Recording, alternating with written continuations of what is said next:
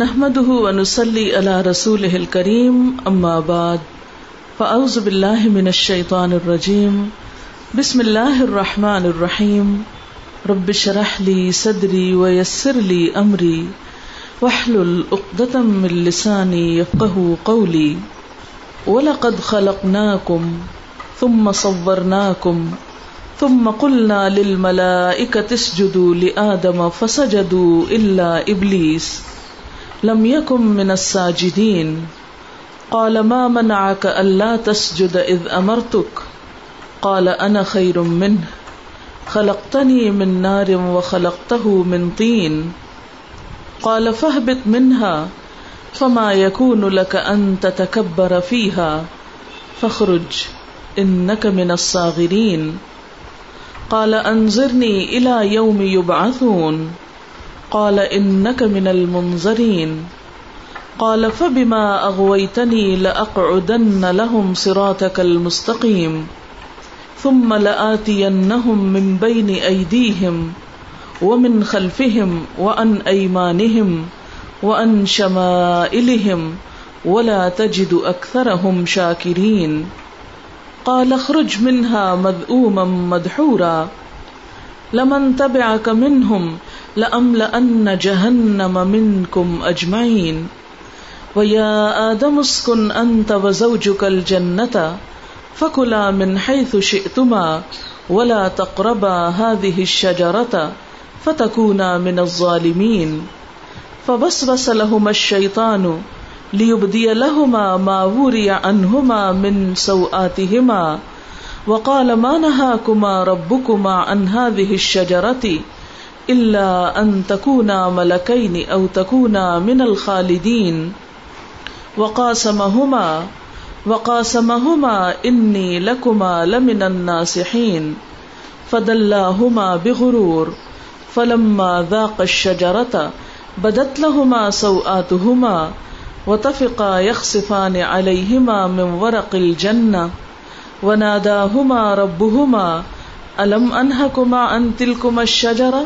وأقل لكما إن الشيطان لكما عدو مبين قالا ربنا ظلمنا أنفسنا وإن لم تغفر لنا وترحمنا لنكونن من الخاسرين قال اهبطوا بعضكم لبعض عدو ولكم في الأرض مستقر ومتاع إلى حين قال فيها تحيون وفيها تموتون ومنها تخرجون صدق اللہ العظیم۔ شروع کرتی ہوں اللہ کے نام سے، جو بے انتہا مہربان، نہایت رحم فرمانے والا ہے۔ اور البتہ تحقیق ہم نے تم کو پیدا کیا۔ پھر ہم نے تمہاری صورت بنائی۔ پھر ہم نے فرشتوں سے کہا کہ آدم کو سجدہ کرو۔ تو ان سب نے سجدہ کیا، سوائے ابلیس کے۔ وہ سجدہ کرنے والوں میں شامل نہ ہوا۔ اللہ تعالیٰ نے اس سے پوچھا تجھے کس چیز نے روکا کہ تو سجدہ نہ کرے جبکہ میں نے تجھ کو حکم دیا تھا؟ بولا، میں اس سے بہتر ہوں۔ مجھے تو نے آگ سے پیدا کیا اور اس کو مٹی سے بنایا۔ فرمایا، بس اتر جا، تمہارے لیے یہ جائز نہیں کہ تم یہاں تکبر کرو۔ نکل جاؤ، یقیناً تم ذلیل ہونے والوں میں سے ہو۔ بولا، مجھے اس دن تک مہلت دی جائے جب سب لوگ دوبارہ اٹھائے جائیں گے۔ فرمایا یقیناً تو مہلت دیے جانے والوں میں سے ہے۔ بولا، کیونکہ تو نے مجھ کو گمراہ کیا، تو میں بھی ضرور تیرے سیدھے راستے پر ان کے لیے بیٹھ جاؤں گا۔ پھر میں ضرور آؤں گا ان کے سامنے سے، اور ان کے پیچھے سے، اور ان کی دائیں جانب سے، اور ان کی بائیں جانب سے، اور تو ان کی اکثریت کو شکر گزار نہ پائے گا۔ فرمایا، نکل جا یہاں سے۔ مذمت زدہ، دھتکارا ہوا۔ ان میں سے جو بھی تیری پیروی کرے گا میں ان سب سمیت جہنم کو ضرور بھر دوں گا۔ اور اے آدم، رہو تم اور تمہاری بیوی جنت میں۔ پھر کھاؤ جہاں سے تم دونوں چاہو، اور اس درخت کے قریب نہ جانا، ورنہ ظالموں میں شمار ہوگے۔ پھر شیطان نے ان کے دل میں وسوسے ڈالے، تاکہ ان کے جسم کے وہ قابل شرم حصے جو ایک دوسرے سے چھپائے گئے تھے، ان کو ایک دوسرے کے سامنے کھول دے۔ اور کہنے لگا، تمہارے رب نے تمہیں نہیں روکا اس درخت سے۔ مگر اس لیے کہ کہیں تم فرشتے نہ بن جاؤ یا کہیں تم ہمیشہ رہنے والوں میں سے نہ ہو جاؤ۔ اور ان کے سامنے قسمیں کھانے لگا کہ میں تو تمہارے خیر خواہوں میں سے ہوں۔ پھر آہستہ آہستہ دھوکے کے ساتھ اس نے ان کو پھسلا لیا۔ پھر جب دونوں نے درخت کا پھل چکھا تو ان کے سطر ایک دوسرے کے سامنے کھلنے لگے اور وہ اپنے جسم پر جنت کے پتے چپکانے لگے۔ ان کے رب نے ان کو پکارا، کیا میں نے تمہیں اس درخت سے روکا نہ تھا؟ اور میں نے تم کو کہا نہ تھا کہ شیطان تمہارا کھلا دشمن ہے۔ وہ دونوں بول اٹھے، اے ہمارے رب، ہم نے اپنی جانوں پر ظلم کیا۔ اگر تو نے ہم کو معاف نہیں کیا اور ہم پر رحم نہیں فرمایا، تو ہم ضرور خسارا پانے والوں میں سے ہو جائیں گے۔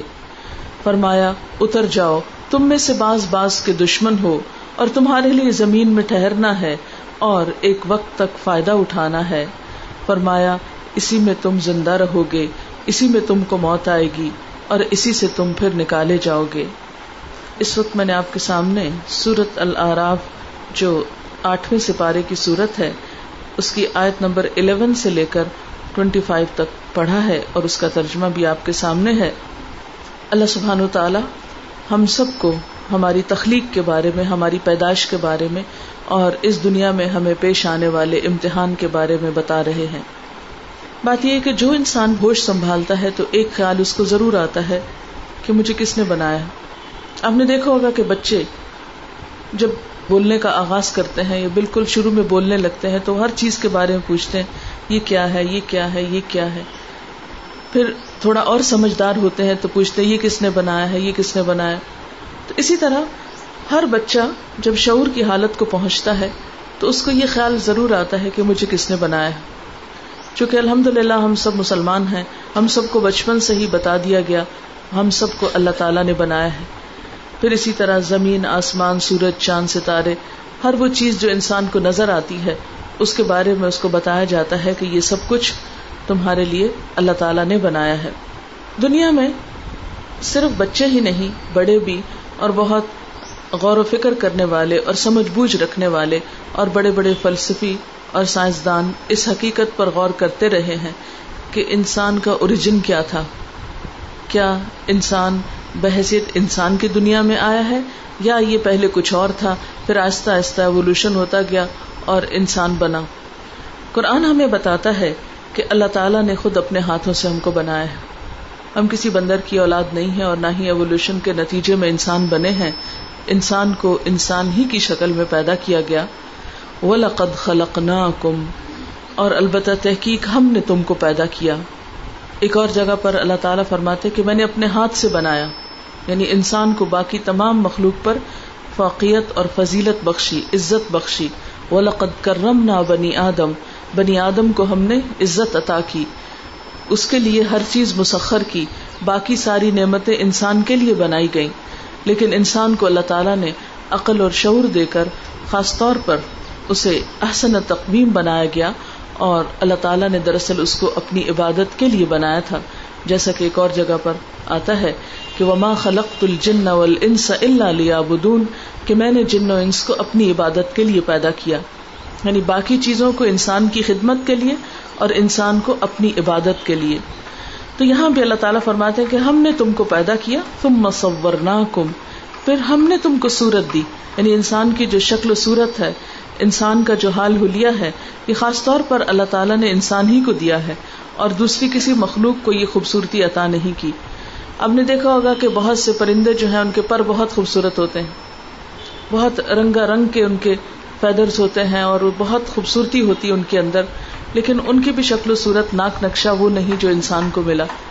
اسی طرح کچھ جانوروں کے اندر، مثلا شیر چیتا کے اندر بہت طاقت ہے، لیکن اس کے اندر وہ عقل اور سمجھ نہیں جو انسان کے اندر ہے۔ کچھ جانوروں کی آواز بڑی سریلی ہے۔ کچھ جانور جو ہیں، ان کی نظر بہت تیز ہے کہ وہ اتنے دور تک فاصلے سے اپنے شکار کو دیکھ لیتے ہیں جتنی دور تک انسان اپنی آنکھ سے نہیں دیکھ سکتا۔ کچھ جانوروں کی سماعت اتنی تیز ہوتی ہے کہ وہ آوازیں تک سن لیتے ہیں کہ جو ہم بہت غور سے بھی خالی کان سے نہیں سن سکتے، اس کے لیے ان کو کئی گنا بڑا کیا جائے تو تب ہم انہیں سن سکتے ہیں۔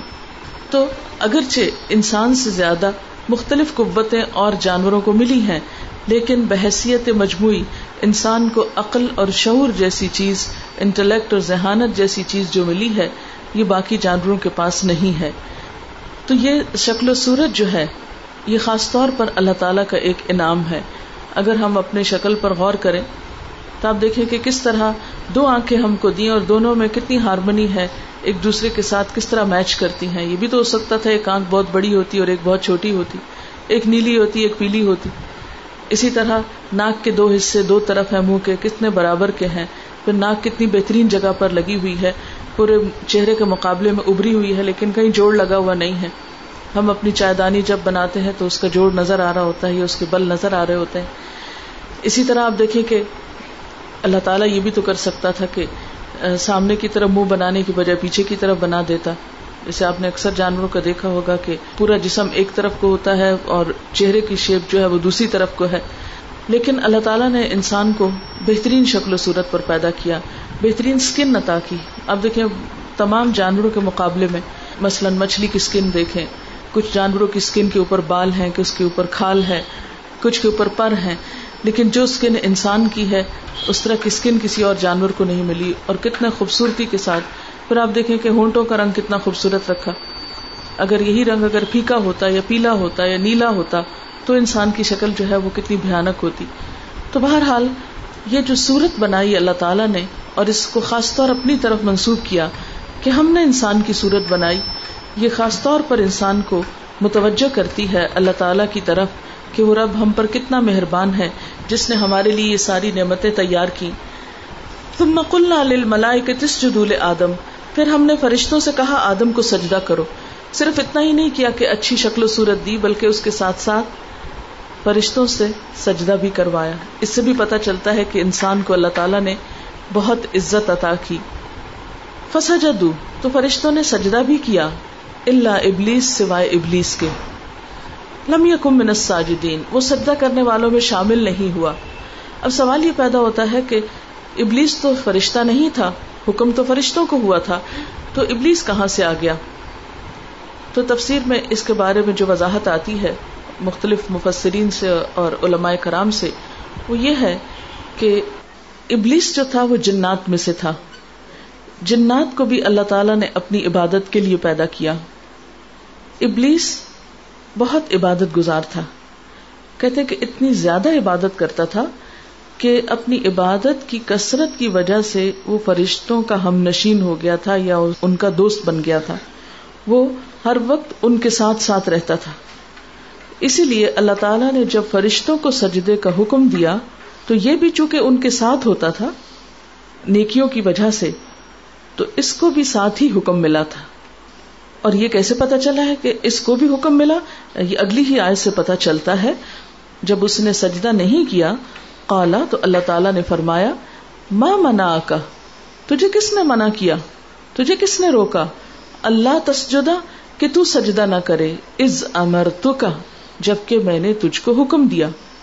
تو اس سے پتا چلتا ہے کہ یہ سجدے کا حکم صرف فرشتوں کو نہیں تھا، بلکہ اس کے ساتھ ساتھ ابلیس کو بھی ملا تھا۔ کالا بولا، انا خیر من ہوں میں اس سے زیادہ اچھا ہوں، میں انسان سے بہتر ہوں۔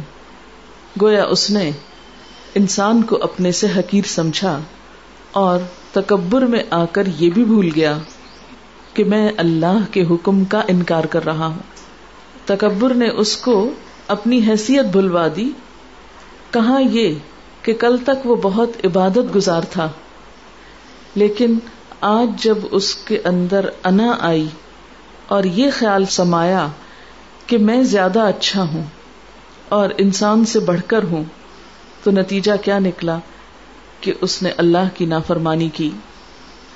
خلق تنی من نارن، پھر صرف اتنا ہی نہیں، بلکہ اس کی حجت بازی کرنے لگا، اس کے اوپر آرگیومنٹ کرنے لگا، دلیل دینے لگا، کہنے لگا خلق تنی من نارن، مجھے تو نے آگ سے پیدا کیا ہے۔ وہ خلقتا ہوں من تین، اور اس کو تو نے مٹی سے بنایا میں چونکہ آگ سے بنا ہوں، اس لیے انسان کے مقابلے میں بہتر ہوں، اور انسان تو مٹی سے بنا جو کہ ایک حقیر چیز ہے۔ حالانکہ اگر دیکھا جائے، تو مٹی سے تعمیر ہی تعمیر ہے۔ اور اس کے مقابلے میں آگ سے تعمیر کم ہے، مگر تقریب زیادہ ہے۔ وہ زیادہ نقصان دیتی ہے بنسبت مٹی کے کہ مٹی کو اگر آپ کچھ نہیں تو وہ آپ کو کوئی نقصان نہیں دیتی۔ بہرحال، قال فہبت منہا۔ اللہ تعالیٰ نے فرمایا، تو یہاں سے اتر جا۔ فما یقون لك ان تتکبر فیہا۔ تمہارے لیے جائز نہیں کہ تم یہاں تکبر کرو۔ تم بڑا بننا چاہتے ہو؟ بڑا بننا تمہارا حق نہیں۔ بڑائی تو صرف اللہ کے لیے ہے۔ یہاں تو صرف اللہ کا حکم چلتا ہے۔ اگر تم اپنی مرضی منوانا چاہتے ہو، تو اس کے لیے یہاں جگہ نہیں ہے۔ فخرج، نکل جاؤ۔ ان کا منصاغرین بے شک تم ذلیل ہونے والوں میں سے ہو۔ حقیقت یہ ہے کہ جو شخص تکبر کرتا ہے، جو بڑا بنتا ہے، وہ بڑائی اس کے لائق نہیں۔ تکبر صرف ایک ہستی کے لیے ہے، باقی اگر کوئی بڑا بننا چاہے، تو اللہ تعالی کوئی نہ کوئی سبب اس کے چھوٹا ہونے کا پیدا کر دیتے ہیں۔ تو یہاں بھی اللہ تعالیٰ فرماتے ہیں، تو نے بڑا بننا چاہا فخر نکل جاؤ یہاں سے۔ تو بڑا نہیں ان کا منصاغرین تو چھوٹوں میں سے ہے۔ کیونکہ تکبر کون کرتا ہے جو احساس کمتری کا شکار ہوتا ہے؟ انفیریٹی کمپلیکس میں مبتلا ہوتا ہے۔ ایک عام انسان جو ایک مطمئن زندگی بسر کرتا ہے، جو کسی کمپلیکس کا شکار نہیں ہوتا اس کو اس بات کی فکر نہیں ہوتی کہ میں کسی کا مقابلہ کر کر کے بڑا بن کے دکھاؤں۔ وہ جو کچھ ہے وہ اس پر شکر گزار ہوتا ہے۔ وہ اس پر مطمئن ہوتا ہے۔ لیکن جو شخص اپنے حال پر مطمئن نہیں ہوتا، اس کو سیٹسفیکشن نہیں ہے اپنے حالات سے، تو وہ سیٹسفیکشن کے حصول کے لیے بڑا بننے کی بھاگ دوڑ کرتا ہے اور جائز ناجائز طریقوں سے دوسروں سے بڑا نظر آنے کی کوشش کرتا ہے۔ اس لیے ایسے لوگ کبھی اپنی مراد کو نہیں پہنچ سکتے اور مصنوعی یا آرٹیفیشل طریقوں سے بڑا بننے والے ہمیشہ ذلیل و رسوا ہو کر رہ جاتے ہیں، جیسا کہ شیطان کے ساتھ ہوا۔ کالا انضرنی الا یوم یوب اسون کہنے لگا کہ مجھے قیامت کے دن تک مہلت دی جائے۔ اپنی غلطی کا اعتراف نہیں کیا، بلکہ ڈٹائی میں اور آ گیا اور کہنے لگا، ٹھیک ہے اگر مجھے یہاں سے نکالنا ہی ہے، تو پھر میں بھی اس انسان کی دشمنی کروں گا اور اس کے لیے مجھے آزادی ملے کہ قیامت تک میں اپنا کام کر سکوں۔ کالا ان کا من المنظرین۔ اللہ تعالیٰ نے فرمایا، جاؤ، تم کو اجازت ہے، تمہیں مہلت ہے، جو کرنا چاہتے ہو کرتے جاؤ۔ کالا بولا، فبما اغوئی تنی کیونکہ تو نے مجھ کو گمراہ کیا۔ لَأَقْعُدَنَّ لَهُمْ صِرَاطَكَ الْمُسْتَقِيمِ۔ تو میں بھی ضرور تیرے سیدھے رستے پر ان کے لیے بیٹھ جاؤں گا۔ اب یہاں پر آپ دیکھیے کہ وہ اپنی غلطی کو ماننے کی بجائے اللہ تعالیٰ کو نوز باللہ قصوروار قرار دیتا ہے کہ تو نے مجھے حکم دیا سجدہ کرنے کا۔ میں نے سجدہ نہیں کیا۔ تو اس میں میرا قصور نہیں، تیرا ہے، کیونکہ تو نے مجھے کہا ہی کیوں تھا؟ نہ تو مجھے کہتا اور نہ میں انکار کرتا اور نہ یہ وقت آتا۔ پھر چیلنج مزید کرتا ہے کہ چونکہ تو نے مجھے اس نوبت تک پہنچایا، تو میں بھی تیری طرف بندوں کو نہیں آنے دوں گا، تیرا نہیں بننے دوں گا۔ تو ان کو اپنی عبادت کے لیے پیدا کر رہا ہے، یہ تیرے نہیں بنیں گے۔ تم ملا آتی ممبئی نے اس کے لیے میں طریقہ کار کیا اختیار کروں گا؟ میں ان بندوں کے سامنے سے آؤں گا۔ یعنی بہکانے کے لیے سامنے آ کر کھلم کھلا بھی برائی کی دعوت دوں گا۔ جب یہ پہچانیں گے مجھ کو تو میں پیچھے چھپ جاؤں گا۔ وہ من خلف پیچھے سے آؤں گا۔ اگر ان کو پیچھے سے بھی آنے کا احساس ہو گیا، کیونکہ عقل دی ہے نا اللہ نے انسان کو، تو پھر میں کیا کروں گا؟ چھوڑوں گا پھر بھی نہیں۔ وہ ان ایمان ان کی دائیں طرف سے آ جاؤں گا۔ اور اگر یہ ادھر سے متوجہ ہوئے وہ ان شمائل ان کی بائیں طرف سے آ جاؤں گا۔ گویا چاروں طرف سے ان کو گھیروں گا۔ چاروں طرف سے ان کو جکڑوں گا۔ اور ولا تجد اکثر ہم شاکرین تو ان کی اکثریت کو شکر گزار نہ پائے گا۔ یعنی ان کے اندر شکر کا جذبہ نہیں آنے دوں گا۔ ساری نعمتیں ہونے کے باوجود ان کی زبان پر شکوے ہی رہیں گے۔ یہ ہے شیطان کا وہ جال، وہ جو ہماری چاروں طرف بنتا ہے اور ہمیں اللہ کی اطاعت کی طرف جانے نہیں دیتا۔ اور یہ ایک چیلنج اس نے کھلم کھلا کیا تھا۔ اور قسم کھا کر کیا تھا کہ میں تو ان کو ضرور بہکا کر رہوں گا۔ اب شیطان کا سامنے سے آنا کیا ہے؟ سامنے سے آنے سے مراد یہ ہے کہ برائیوں کو اتنا خوبصورت بنا کر پیش کیا جائے کہ وہ برائی برائی نہ لگے، برائی کو اچھائی کا نام دے دیا جائے۔ آج کل آپ دیکھتے ہیں کہ بہت سے غلط کام ایسے ہیں جو انتہا درجے کے مکرو ہیں، لیکن شیطان نے انسان کو ایسے خوبصورت الفاظ سجھا دیے ہیں اور ایسے خوبصورت تصورات دیے ہیں کہ وہ برائی ان کو اچھائی لگنے لگتی ہے۔ ایک چھوٹی سی مثال دوں گی۔ آج کل ویسٹ میں ایک ٹرینڈ چلا ہے کہ مرنے کے بعد باڈی کو دفنایا نہیں جائے کیونکہ اس پر بہت پیسہ خرچ ہوتا ہے۔ ایسا ایک ایوریج اماؤنٹ جو ہے وہ two two three thousand pound ہوتی ہے جو آپ کو پے کرنی پڑتی ہے زمین کے لیے اور پھر بعد کے لک آفٹر کرنے کے لیے اور تو چونکہ یہ کافی مہنگا طریقہ ہے، تو اب ایک اور طریقہ ایجاد کیا گیا ہے اور اس میں باڈی کو جلا دیتے ہیں الیکٹرک شاکس کے ساتھ اور چند ہی سیکنڈ کے اندر وہ بالکل راک بن جاتی ہے۔ اس میں ایک اور کام یہ کیا جا رہا ہے کہ جس طرح ہیرا بننے کا جو پروسیس ہے، تو انسانی جسم کے اندر وہ مادے یا وہ کیمیکلز ان کو ایک خاص چیز سے گزارتے ہیں، تو اس پر کچھ پیسے لاگت آتی ہے، لیکن وہ مرنے والے انسان کے جسم سے ڈائمنڈس تیار ہو جاتے ہیں۔ اور وہ ڈائمنڈ لوگ اپنی انگوٹھیوں میں لگواتے ہیں، اپنے گردنوں میں لٹکاتے ہیں یا کسی بھی طریقے سے۔ اور اس کو نام یہ دے دیا گیا ہے کہ جو تمہارے عزیز محبوب پیارے ہیں، وہ اس طرح ہر وقت تمہارے ساتھ ہیں۔ یا تمہاری انگوٹھی میں ہے یا تمہارے گلے میں ہے ٹائمز میں بھی اس کے بارے میں آیا ہے میرے پاس پورا اس کا آرٹیکل ہے۔ اور دیکھا جائے تو یہ ایک اتنا مکرو کام ہے۔ انسانی جسم کی ایک حرمت ہے۔ آپ میں سے کس کو یہ پسند ہوگا کہ اس کا جسم جلا کے راک کر کے اور اسے ایسے پروسیس سے گزارا جائے کہ جس سے پھر وہ ایک مٹھی بھر راک ہو جائے۔ اور اس سے پہلے کیا ہو رہا تھا؟ کچھ عرصہ پہلے میرے پڑھنے میں یہ بات آئی کہ وہ جو راک بنتی ہے وہ ان کے عزیزوں کو دے دی جاتی ہے تو عام طور پر لوگ اس کو شیشے کے جارز میں ڈال کے اپنے ڈرائنگ روم وغیرہ میں رکھ لیتے ہیں اور یہ کہتے ہیں کہ یہ فلاں کی ہے، یہ فلاں کی ہے اور یہ فلاں کی۔ تو اب آپ خود سوچیں کہ اس عمل سے جو انسان کے دل میں انسان کی حرمت ہے، ایک عزت ہے یا انسان کے ساتھ جو ہمدردی ہے، اس کا تو احساس ہی ختم ہو جاتا ہے۔ یعنی جب انسان اتنا پتھر دل ہو جائے کہ مردوں کے ساتھ یہ سلوک کرنے لگے اور اس کو اتنا خوبصورت نام دے دے۔ تو اس قسم کی برائیاں، اور اس سے یہ تو خیر ایک بہت ہی مکرو فیل ہے جس کو اتنا خوبصورت نام دے دیا گیا ہے کہ یور بلیوڈ ونس جو ہیں، وہ جو تمہارے نیک میں ہے یا تمہارے رنگ میں ہے اور تمہارے ساتھ ساتھ ہے لیکن اس کے علاوہ بھی زندگی میں جتنے بھی حرام کام ہیں، جتنے بھی غلط کام ہیں، اگر آپ غور کریں تو آپ دیکھیں گے کہ شیطان نے ان کو نام بہت خوبصورت دے دیے۔ اس کو آپ اس مثال سے سمجھ سکتے ہیں کہ آج کل معمولی سے معمولی پروڈکٹ کو اتنے خوبصورت اشتہار میں پیش کیا جاتا ہے۔ بیکار سے بیکار چیز کو کہ آپ ایک دم ٹیمپٹ ہو جاتے ہیں اور وہ چیز خرید لیتے ہیں۔ اور جب خرید لیتے ہیں تو بعض اوقات دیکھتے ہیں کہ وہ اتنی افیکٹو نہیں ہے۔ ایک واشنگ پاؤڈر سے لے کر ایک کوئی چیز ایسی نہیں کہ جس کا اشتہار نہ مثلاً ہمارے یہاں ایک سپاری ملتی ہے۔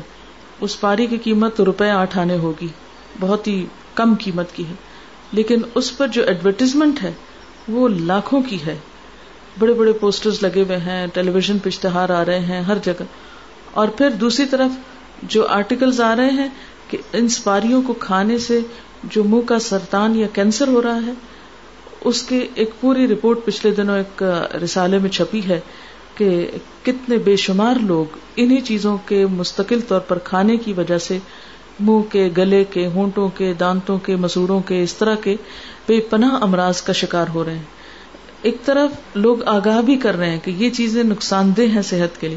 مثلاً آپ دیکھیں کہ سگریٹ کا جو اشتہار ہوتا ہے وہ کتنا اٹریکٹو ہوتا ہے۔ میں نے نہیں دیکھا کہ سگریٹ سے بڑھ کے خوبصورت اشتہار ابھی تک کوئی بنانے میں کامیاب ہوا ہو۔ اور کون نہیں جانتا کہ سگریٹ کا کوئی نقصان ہے اور نیچے کیا لکھا ہوتا ہے؟ اسی اشتہار کے نیچے لکھا ہوتا ہے، سگریٹ نوشی جو ہے وہ صحت کے لیے نقصان دہ۔ اب آپ دیکھیں کہ ایک نقصان دہ چیز، آپ خود مان رہے ہیں کہ یہ نقصان دہ ہے اور اس کے ساتھ اس کو آپ اتنا خوبصورت انداز میں پیش کر رہے ہیں کہ کون ہے جو اس کے نقصان کو سمجھے یا مانے گا، وہ ایک دم اٹریکٹ ہوگا اس برائی کی طرف۔ لیکن ہم میں سے اکثر لوگ ان چھوٹی چھوٹی چیزوں کی طرف، یا چھوٹی ہیں یا بڑی جو بھی ان کو برائی کی نظر سے نہیں دیکھتے یا اس کی طرف توجہ نہیں کرتے۔ بلکہ آپ نے دیکھا ہوگا کہ بچے جب سگریٹ کے عادی ہوتے ہیں تو اس کا طریقہ کیا اختیار کیا جاتا ہے؟ انہیں بچے صرف اٹریکٹ ہو کر اس کو ٹرائی کرتے ہیں۔ حالانکہ اس کے اندر دھواں ہے اور دھواں کس کو پسند ہے؟ اور دھواں تو کبھی بھی پسندیدہ چیز نہیں رہی۔ وہ دھواں جسے دیکھ کے انسان گھبراتا ہے اور وہ دھواں جس کی اسمیل انسان کو اچھی نہیں لگتی ابتدا میں کہاں ایک وقت آتا ہے کہ اس دھوئیں کو اندر انہیل کر کر کے اپنے سینے میں لے جاتا ہے اور اپنے پھیپڑوں کو نقصان دیتا ہے، لیکن اس کے باوجود اس کو اتنا خوبصورت نام دیا ہوا، اس میں اتنی اٹریکشن پیدا کی ہوئی ہے۔ تو کوئی بھی برائی جو حقیقت میں برائی ہو، لیکن انسان خوشی سے کر رہا ہو، ایک اسٹیٹس سمبل سمجھ کر کر رہا ہو، یا صرف وقتی مزے کے لیے کر رہا ہو، جبکہ اس کی حرمت دین میں موجود ہو۔ مثلاً ڈرنکنگ آپ دیکھ لیں۔ کہ ڈرنک کرنا جو ہے ہمارے دین میں سب کو معلوم ہے کہ ایک پسندیدہ کام نہیں ہے، لیکن اس کے باوجود اس کی پیکنگ آپ دیکھیں، بوٹلز دیکھیں، اس کا پینا پلانا جو ہے، وہ بھی ایک بڑائی کی علامت بنتا جا رہا ہے۔ تو یہ جتنی بھی برائیاں برائیاں ہیں جن کو ہماری عقل کہتی ہے کہ یہ غلط چیز ہے، اس کے باوجود ہم ان کو بہت خوبصورت سمجھ کر کرتے ہیں۔ تو یہ سب دراصل کیا ہے؟ شیطان کی وہ چال ہے جس سے ہم بے خبر ہو جاتے ہیں۔ کہ وہ برائی کو خوشنما بنا کر پیش کرتا ہے۔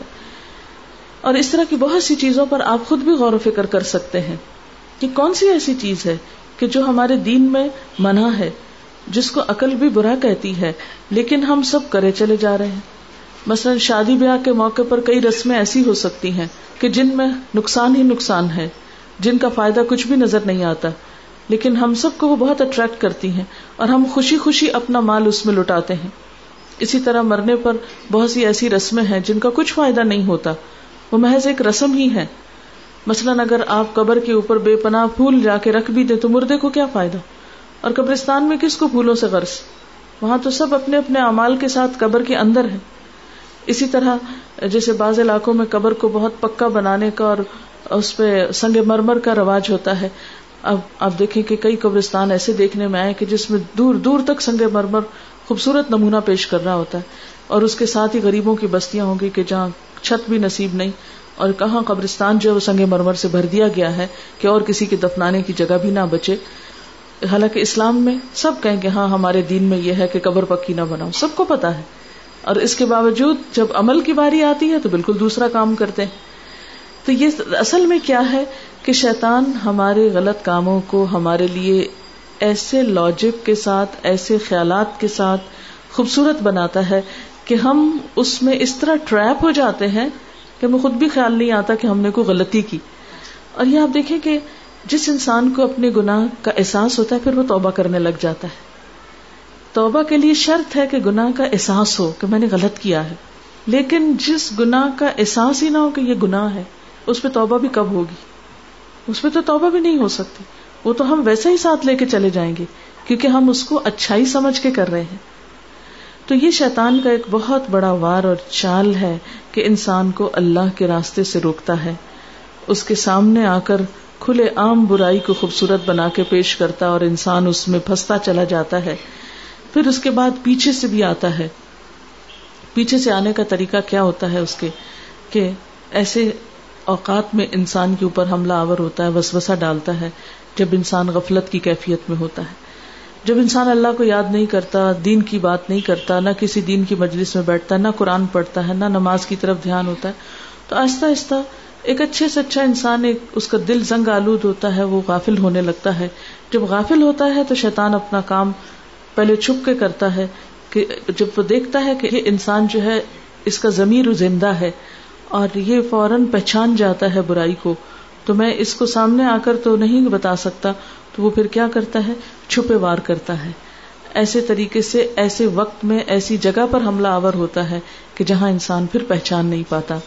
اسی طرح دائیں طرف، چونکہ جیسے قرآن پاک میں دائیں ہاتھ والے اور بائیں ہاتھ والے بتایا گیا، دائیں طرف کی جو نیکیاں ہیں انسان کی، ان کو اس کی نگاہ میں بہت بڑا بنا دیتا ہے۔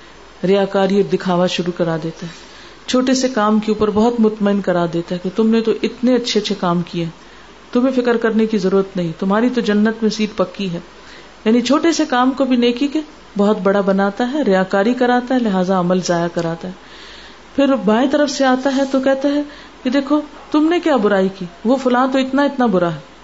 تمہاری غلطی تو بہت چھوٹی وہ فلاں کی غلطی تو بہت بڑی تم اس بات سے رکتے ہو۔ دیکھو، وہ تو یہ بھی کرتا ہے اور یہ بھی کرتا ہے اور یہ بھی کرتا ہے۔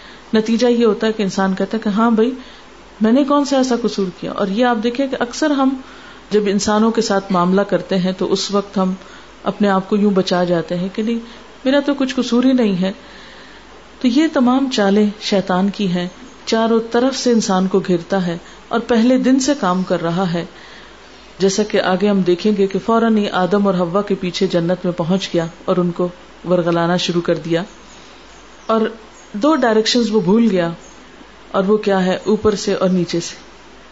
ان دو اطراف سے وہ نہیں آ سکتا اور وہ وہ ہے کہ ایک طرف انسان اللہ کے سامنے سجدہ ریز ہو، جو جتنی آجزی کرے گا، جھکے گا، اپنے گناہوں کی معافی مانگے گا اور دعا کے لیے ہاتھ اٹھائے گا۔ تو یہ دو رستے ہیں نماز اور دعا کے، کہ جن کی مدد کے ساتھ انسان شیطان کی چال سے بچ سکتا ہے۔ یعنی ہمارے پاس کوئی ہتھیار نہیں کہ ہم سامنے سے شیطان کو مار کے ہٹا دیں، یا پیچھے سے اس کو دیکھ کے تو اس کو دور کر دیں، یا دائیں اور بائیں سے۔ ہمارے پاس اگر ہے کوئی طریقہ اس سے بچنے کا، تو کیا ہے اللہ کی مدد؟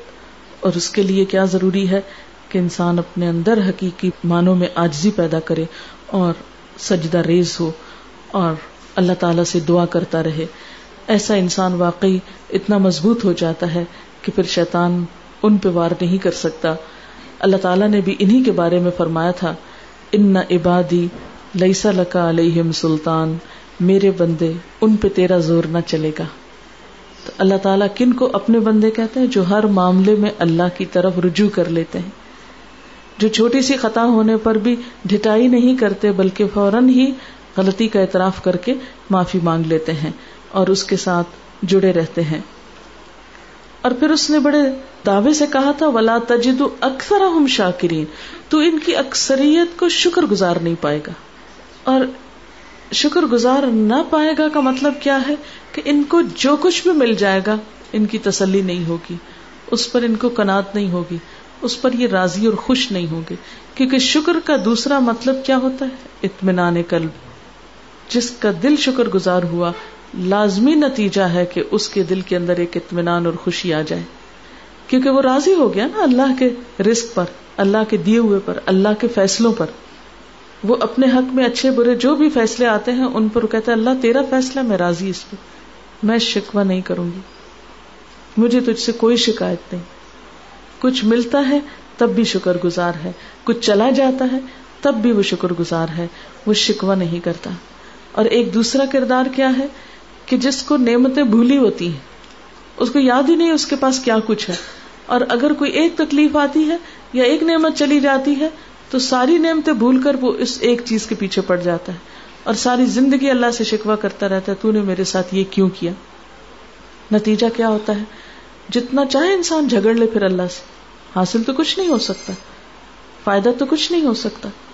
لہذا یہ جو ناشکرا پن ہے، یہ بھی دراصل شیطان کی طرف سے۔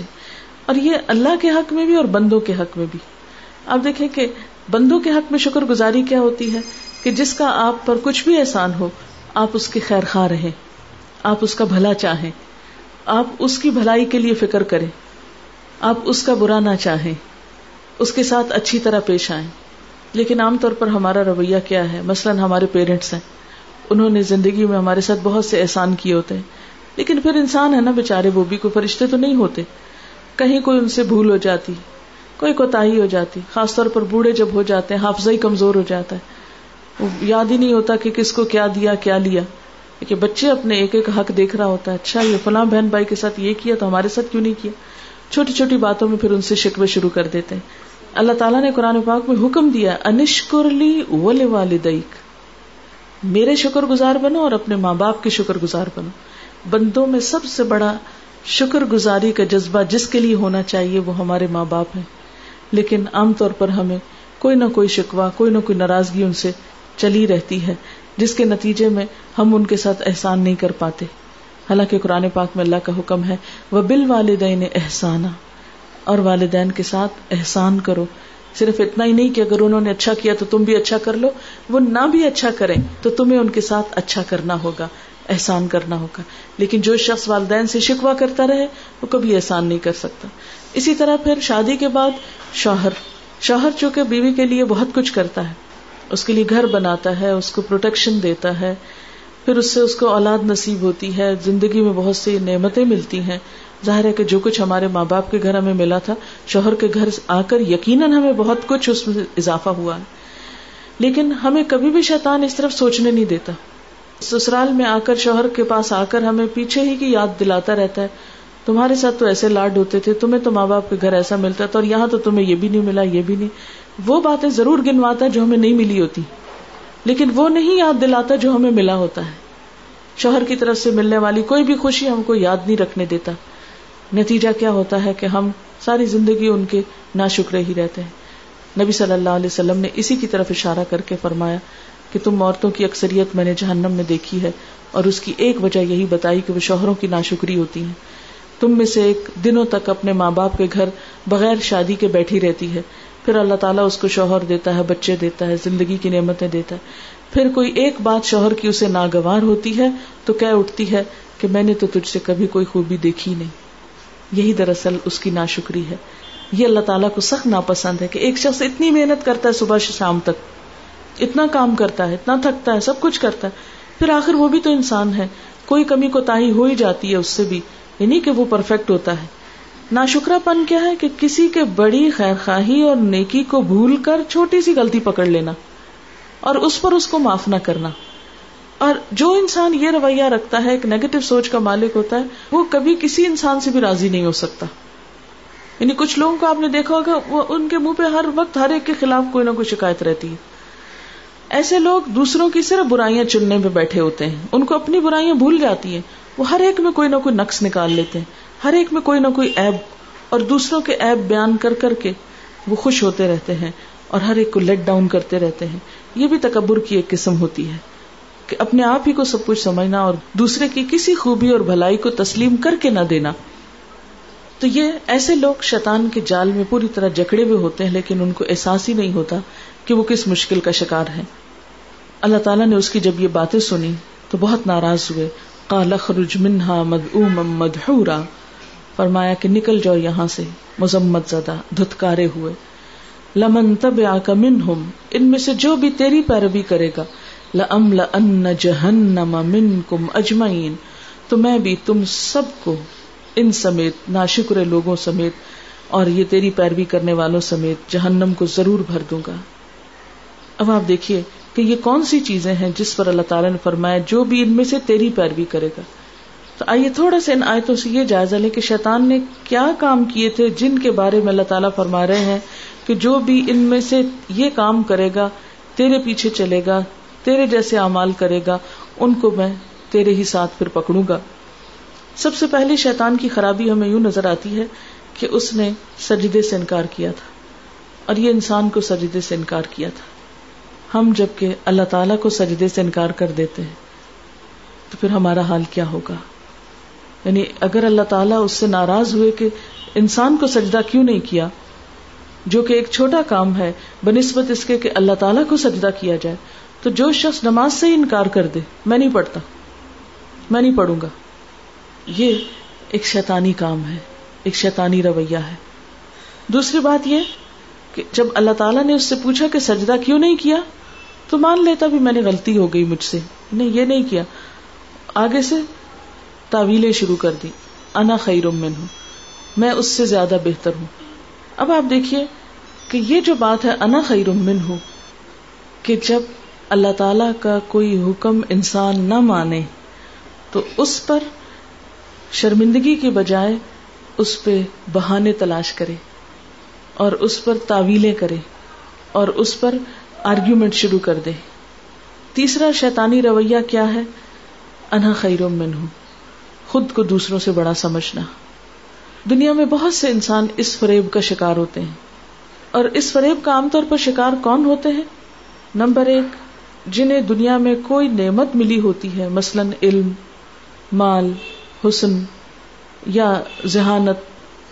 تو وہ کیا کرتے ہیں؟ اپنی اس نعمت کی وجہ سے اپنے آپ کو بڑا سمجھتے ہیں دوسروں سے، اور دوسروں کی کوئی دوسری خیر خواہی اور بھلائی اور خیر ان کے اندر انہیں نظر ہی نہیں آتی۔ اب دیکھیں کہ جب بھی ہم اپنے آپ کو کسی دوسرے سے کمپیئر کرتے ہیں، اور یہ کمپیرزن کرنے کی عادت ہر انسان میں ہوتی ہے۔ عام طور پر ہم بیٹھتے ہیں تو دو لوگوں کو کمپیئر کرنے لگتے ہیں۔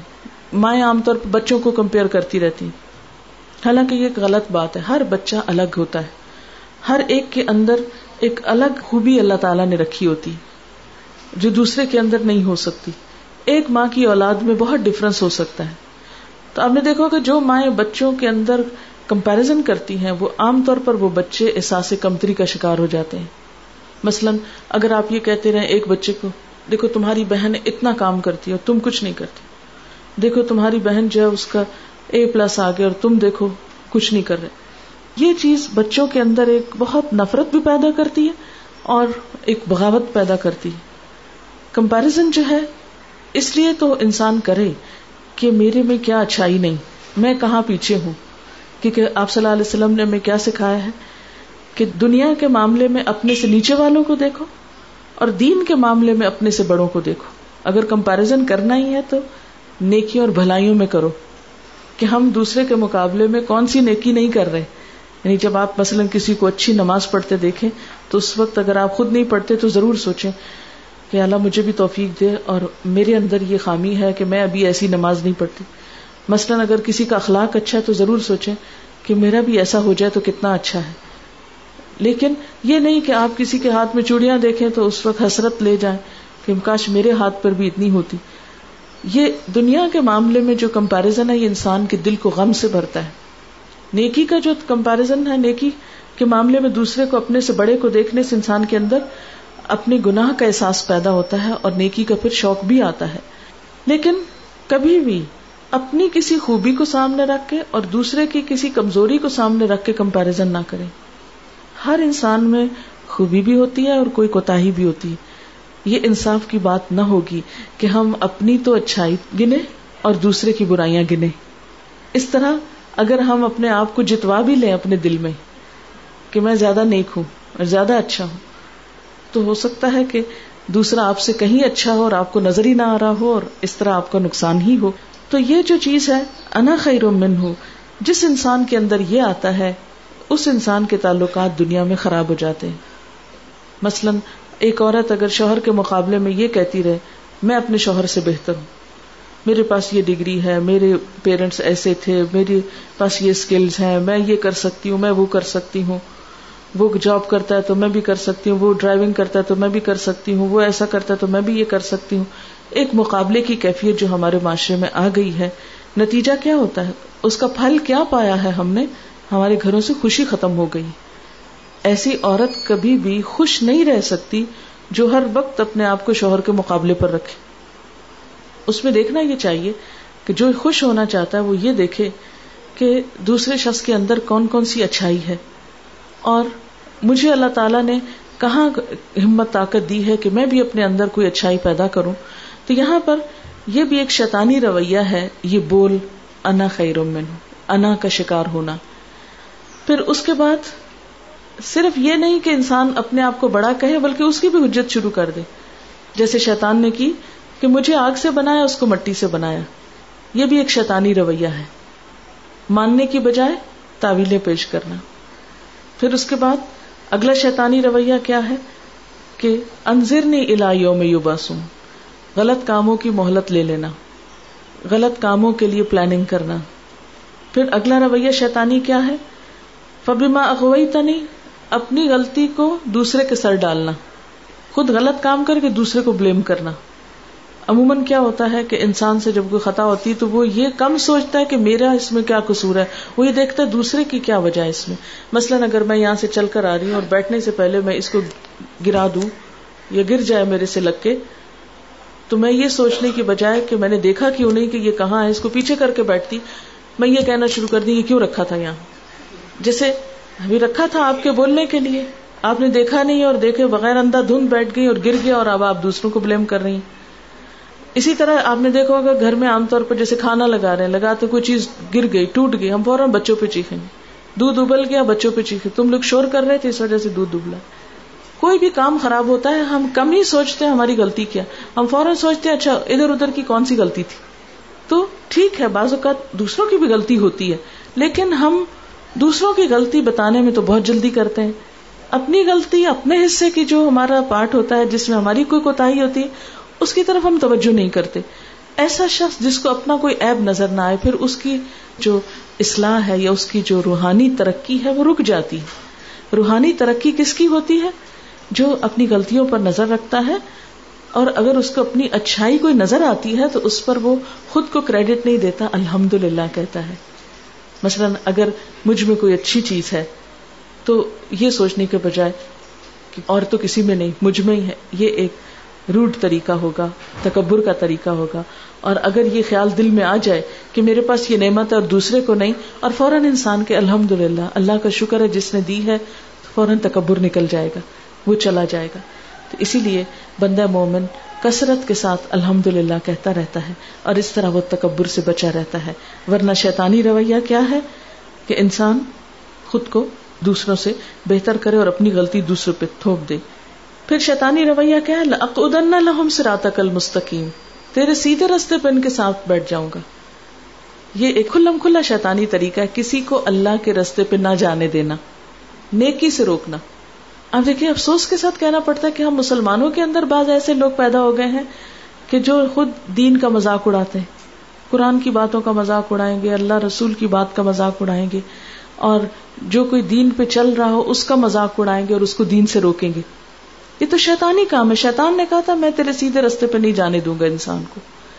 لیکن افسوس یہ کہ بہت سے انسان بھی شیطان کے ساتھ مل گئے اور وہ بھی لوگوں کو نیکی سے روکتے ہیں۔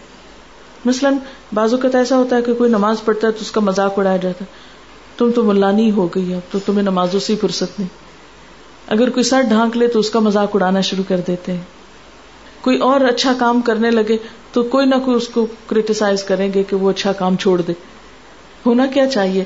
اللہ تعالیٰ نے قرآن پاک میں ہمیں کیا حکم دیا تعاون البر و تقوا نیکی اور تقوا میں ایک دوسرے کی ہیلپ کرو، ایک دوسرے کی مدد کرو انکریج کرو، ان کو آگے بڑھاؤ۔ و تواس و بالحق و تواس و بصبر ایک دوسرے کو حق کی تلقین ایک دوسرے کو صبر کی تلقین ایک دوسرے کو اچھے کاموں پہ انکریج کرنا ہمارا حال کیا ہے؟ کوئی اچھا کام شروع کرے، ہم اس کو اتنا کریٹیسائز کریں گے کہ اس کو بٹھا ہی دیں گے۔ کہ میں نہیں کر سکا، کوئی اور کیوں کرنے لگا اس کو بھی نہیں کرنے دینا۔ نتیجہ کیا ہوتا ہے؟ کوئی اچھا کام ہو نہیں پاتا۔ نہیں، میں نے نہیں دیکھا کہ کوئی شخص چھوٹا سے بھی کوئی بھلائی کا کام کر رہا ہو تو اس کو کوئی برا بلا نہ کہنا شروع کرے مثلاً اگر کوئی شخص والنٹریلی سڑکیں ہی صاف کرانا شروع کر دے تو لوگ اس کو بھی نہیں چھوڑ گے، کوئی ضرور مطلب ہے۔ اس نے اب آئندہ الیکشن میں کھڑے ہونا ہوگا نا، ووٹ لینے ہیں۔ اس لیے اس نے سڑکیں صاف کرانی شروع کر دی۔ یعنی چاہے اس کی نیت ہو یا نہ ہو کچھ نہ کچھ ضرور ڈھونڈ لیں گے ایسی بات کہ جس سے اس کی اچھائی کی تعریف کرنے کی بجائے اس کو کوئی کسی نہ کسی طرح لیٹ ڈاؤن کیا جائے، ذلیل کیا جائے۔ یہ ایک شیطانی طریقہ ہے۔ کسی کو صحیح کام نہ کرنے دینا، اس کی ٹانگ کھینچنا اور اس کو نیکی میں آگے نہیں بڑھنے دینا۔ پھر اور کیا؟ پھر میں ان کے آگے سے آؤں گا، پیچھے سے، دائیں سے، بائیں سے۔ یہ بھی ایک شیطانی رویہ ہے کہ برائی کے لیے سرگرم عمل ہونا۔ اور پھر ولا تجد اکثر ہم شاکرین اور نہ شکرا پن یہ وہ باتیں ہیں جن کے بارے میں اللہ تعالیٰ نے فرمایا کہ ان میں سے جو تیری پیروی کرے گا، یہ تیرے جیسے کام کریں گے۔ یہ سب شیطانی کام ہے نا؟ تو جو انسان بھی ایسے شیطانی کام کرے گا، پھر وہ تیرا ہی ساتھی بنے گا آخر میں اور تیرے ہی ساتھ رہے گا۔